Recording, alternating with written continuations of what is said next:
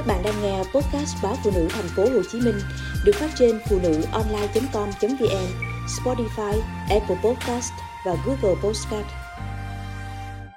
Tự tập vật lý trị liệu tại nhà sau tai biến, chậm phục hồi, dễ bị tổn thương.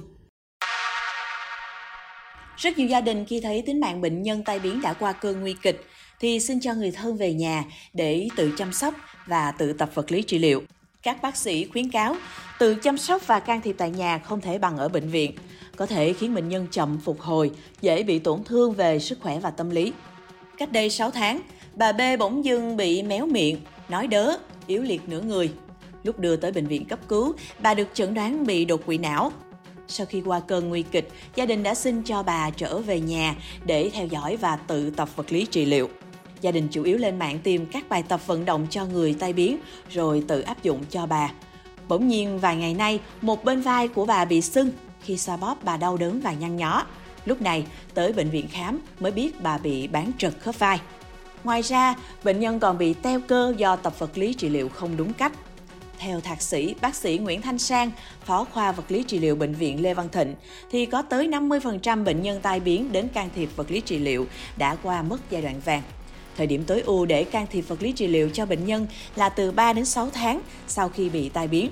Tùy tình trạng của từng bệnh nhân mà bác sĩ cùng các kỹ thuật viên sẽ thiết kế bài tập phù hợp, không có bài tập nào chung cho tất cả mọi người.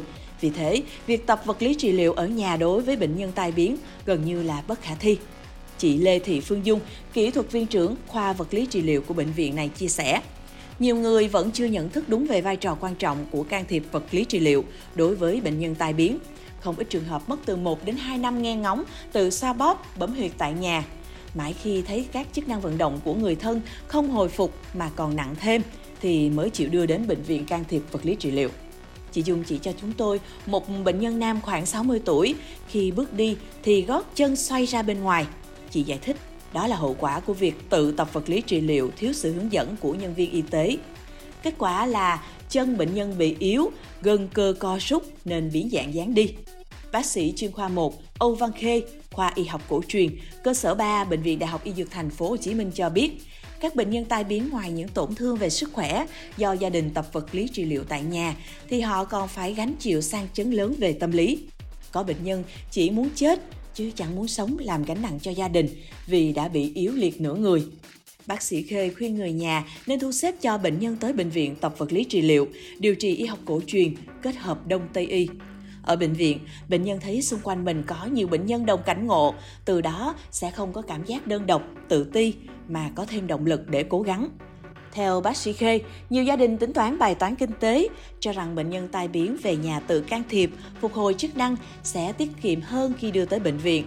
Đây là suy nghĩ sai lầm. Thoạt nghe thì tưởng chi phí điều trị tại bệnh viện sẽ tốn kém hơn, nhưng nếu được can thiệp sớm, bài bản tại bệnh viện thì chỉ từ 3 đến 6 tháng, bệnh nhân tai biến đã có thể tái hòa nhập cuộc sống. Còn tự chăm sóc tại nhà, tưởng rẻ hơn nhưng lại không hiệu quả, dẫn tới bệnh nhân bị di chứng lâu dài, phải sống phụ thuộc vào người khác, trở thành gánh nặng cho gia đình. Trong giai đoạn phục hồi, người bệnh tai biến cần được theo dõi sát sao, cần phối hợp nhiều phương pháp can thiệp, chứ không chỉ mỗi châm cứu và bấm huyệt. Chưa kể một số gia đình tự tìm thầy thuốc bấm huyệt châm cứu trên mạng, rất dễ lâm vào cảnh tiền mất tật mang.